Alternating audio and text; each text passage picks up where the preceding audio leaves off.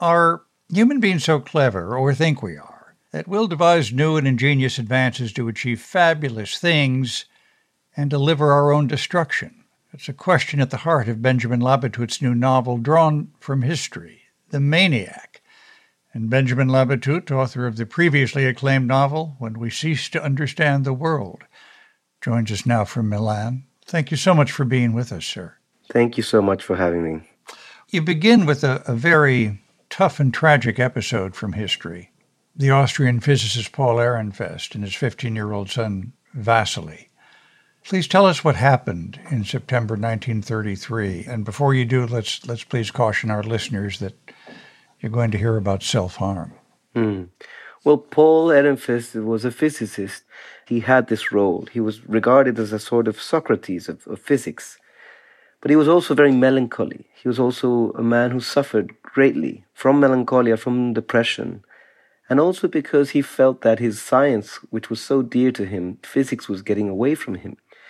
And his son was had Down syndrome, and he, and he had him he had him rescued basically from Germany because during the first wave of, of killings, but then he falls into deep despair digging its way into science. And in the first paragraph of the book, I tell the real story of how he walked into a home where his boy was and shot him in the head and then killed himself.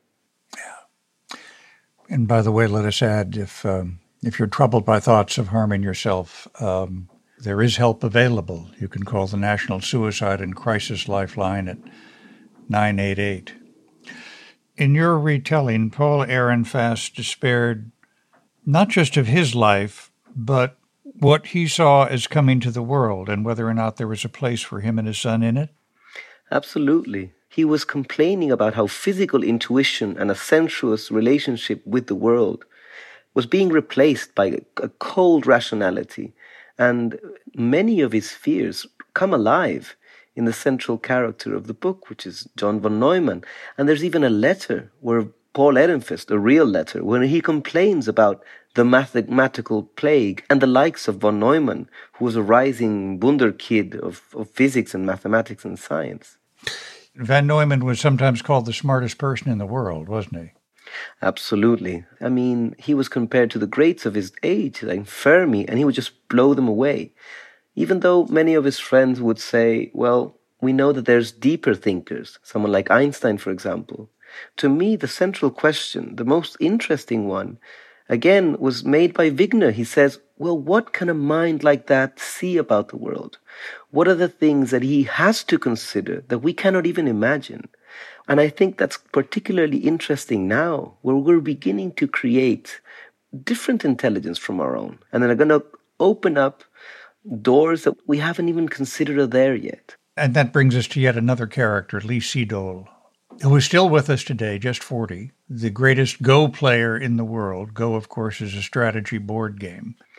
Well, Lee Sedol, to me, the book begins with Paul, and Paul is a prophet. And then it goes into von Neumann, and von Neumann is a sort of alien intelligence. But it ends with a man who, during his entire life, sought a beauty that he suspected existed, but that he could not get at.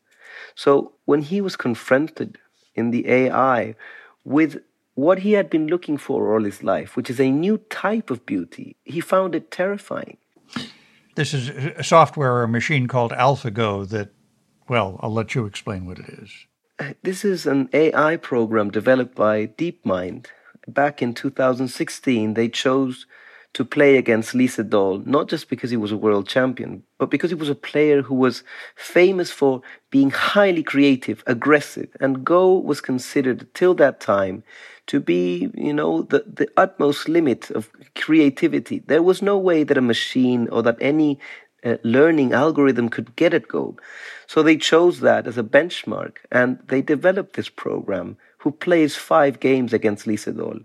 And what happens during those five games to me is such a miracle. There are particularly two moves which have never been considered in the entire history of humanity and that show us something about the world that we're very quickly moving into. Well, help us understand that world based on, on which, in a sense, you've lived through in writing this novel.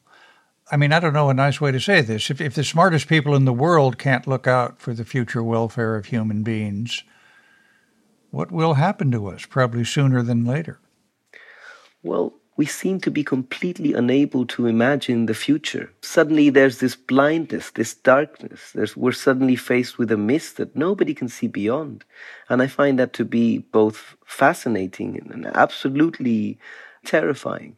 But the little wisdom that a book can give you is usually prospective or, or retrospective the stories that I try to get at, at the book, that's why I delve into things that happened in the 50s and, and in the 30s, is because these stories, in some sense, they're like currents that gather into a storm. So it's impossible sitting at the eye of the storm, and we are there right now.